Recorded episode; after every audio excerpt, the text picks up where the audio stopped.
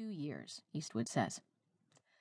The White House asked attending companies not to comment on specifics of the two hour meeting Monday, according to some of the attendees. Tech executives have been conspicuously silent about what they plan to do. Dean Garfield, CEO of the Information Technology Industry Council, which represents nearly 60 companies, acknowledges Trump's directive offers greater incentive for manufacturers to expand in the U.S. with deregulation and lower corporate taxes. Whether that means throwing the proverbial bone to an impatient commander in chief with a vow to add a raft of warehouse jobs, as Amazon did with a pledge for 100,000 jobs in the U.S. over the next 18 months, or plans to open a sparkling new facility in the Midwest, it's a calculus for many tech CEOs, say manufacturing experts.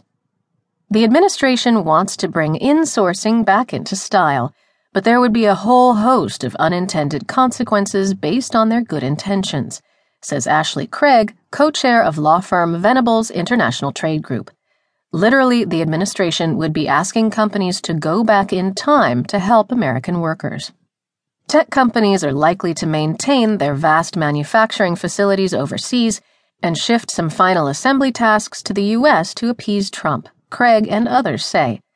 Even if they were to comply, the cost and time spent building automated facilities, training the workforce, adjusting the supply chains, and sourcing the heavy metals, most of which are mined in China, could run into the billions of dollars, they say. Production was never here for major consumer electronics assembly.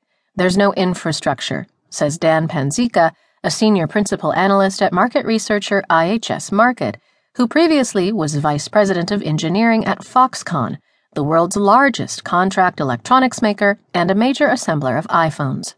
To meet production of more than 200 million iPhones sold annually requires tens of thousands of people working around the clock in specialized facilities, he says. No U.S. city could handle that, Panzica says. Just do the math. He conceded Apple could do final assembly of a limited edition iPhone in Texas, for instance, to satisfy Trump. Higher labor costs would be offset by savings in transportation expenses, he says. Stateside production of consumer technology isn't entirely cost prohibitive. MIT Technology Review, quoting an IHS report, concluded it would cost 5% more to assemble an iPhone 6s Plus, which sells for $749, if Apple still sourced components globally. Heavier machinery, such as jet engines, also lends itself to domestic operations because of lower energy costs, readily available materials, and the close proximity of customers make them cheaper to transport, says Bob McCutcheon, industrial products leader at PricewaterhouseCoopers. It isn't entirely a my way or the highway proposal from Trump. The billionaire has promised to shower companies with benefits, a lower corporate tax rate. Trump vowed to slash it to 15% from 35%, though he backtracked Monday and said 15 to 20%. The elimination of at least 75% of government regulations that hinder their businesses and fast tracking their plans to open factories in the U.S. Silicon Valley and DC need each other. There has to be some form of transfer of wealth to other parts of the country, says Sue Decker, a former chief financial officer at Yahoo, who is now CEO of Rafter, a digital communications platform. Having said that, our startup would not be where it is without a development team in Argentina.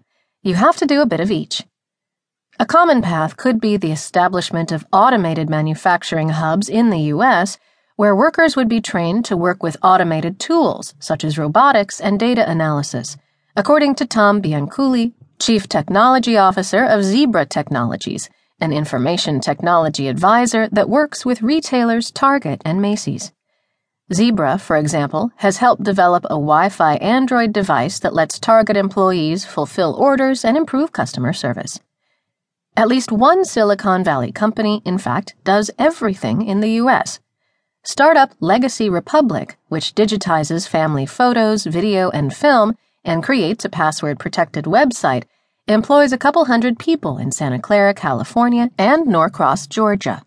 It trains manufacturing employees in automation skills so they evolve with their jobs and become more highly skilled.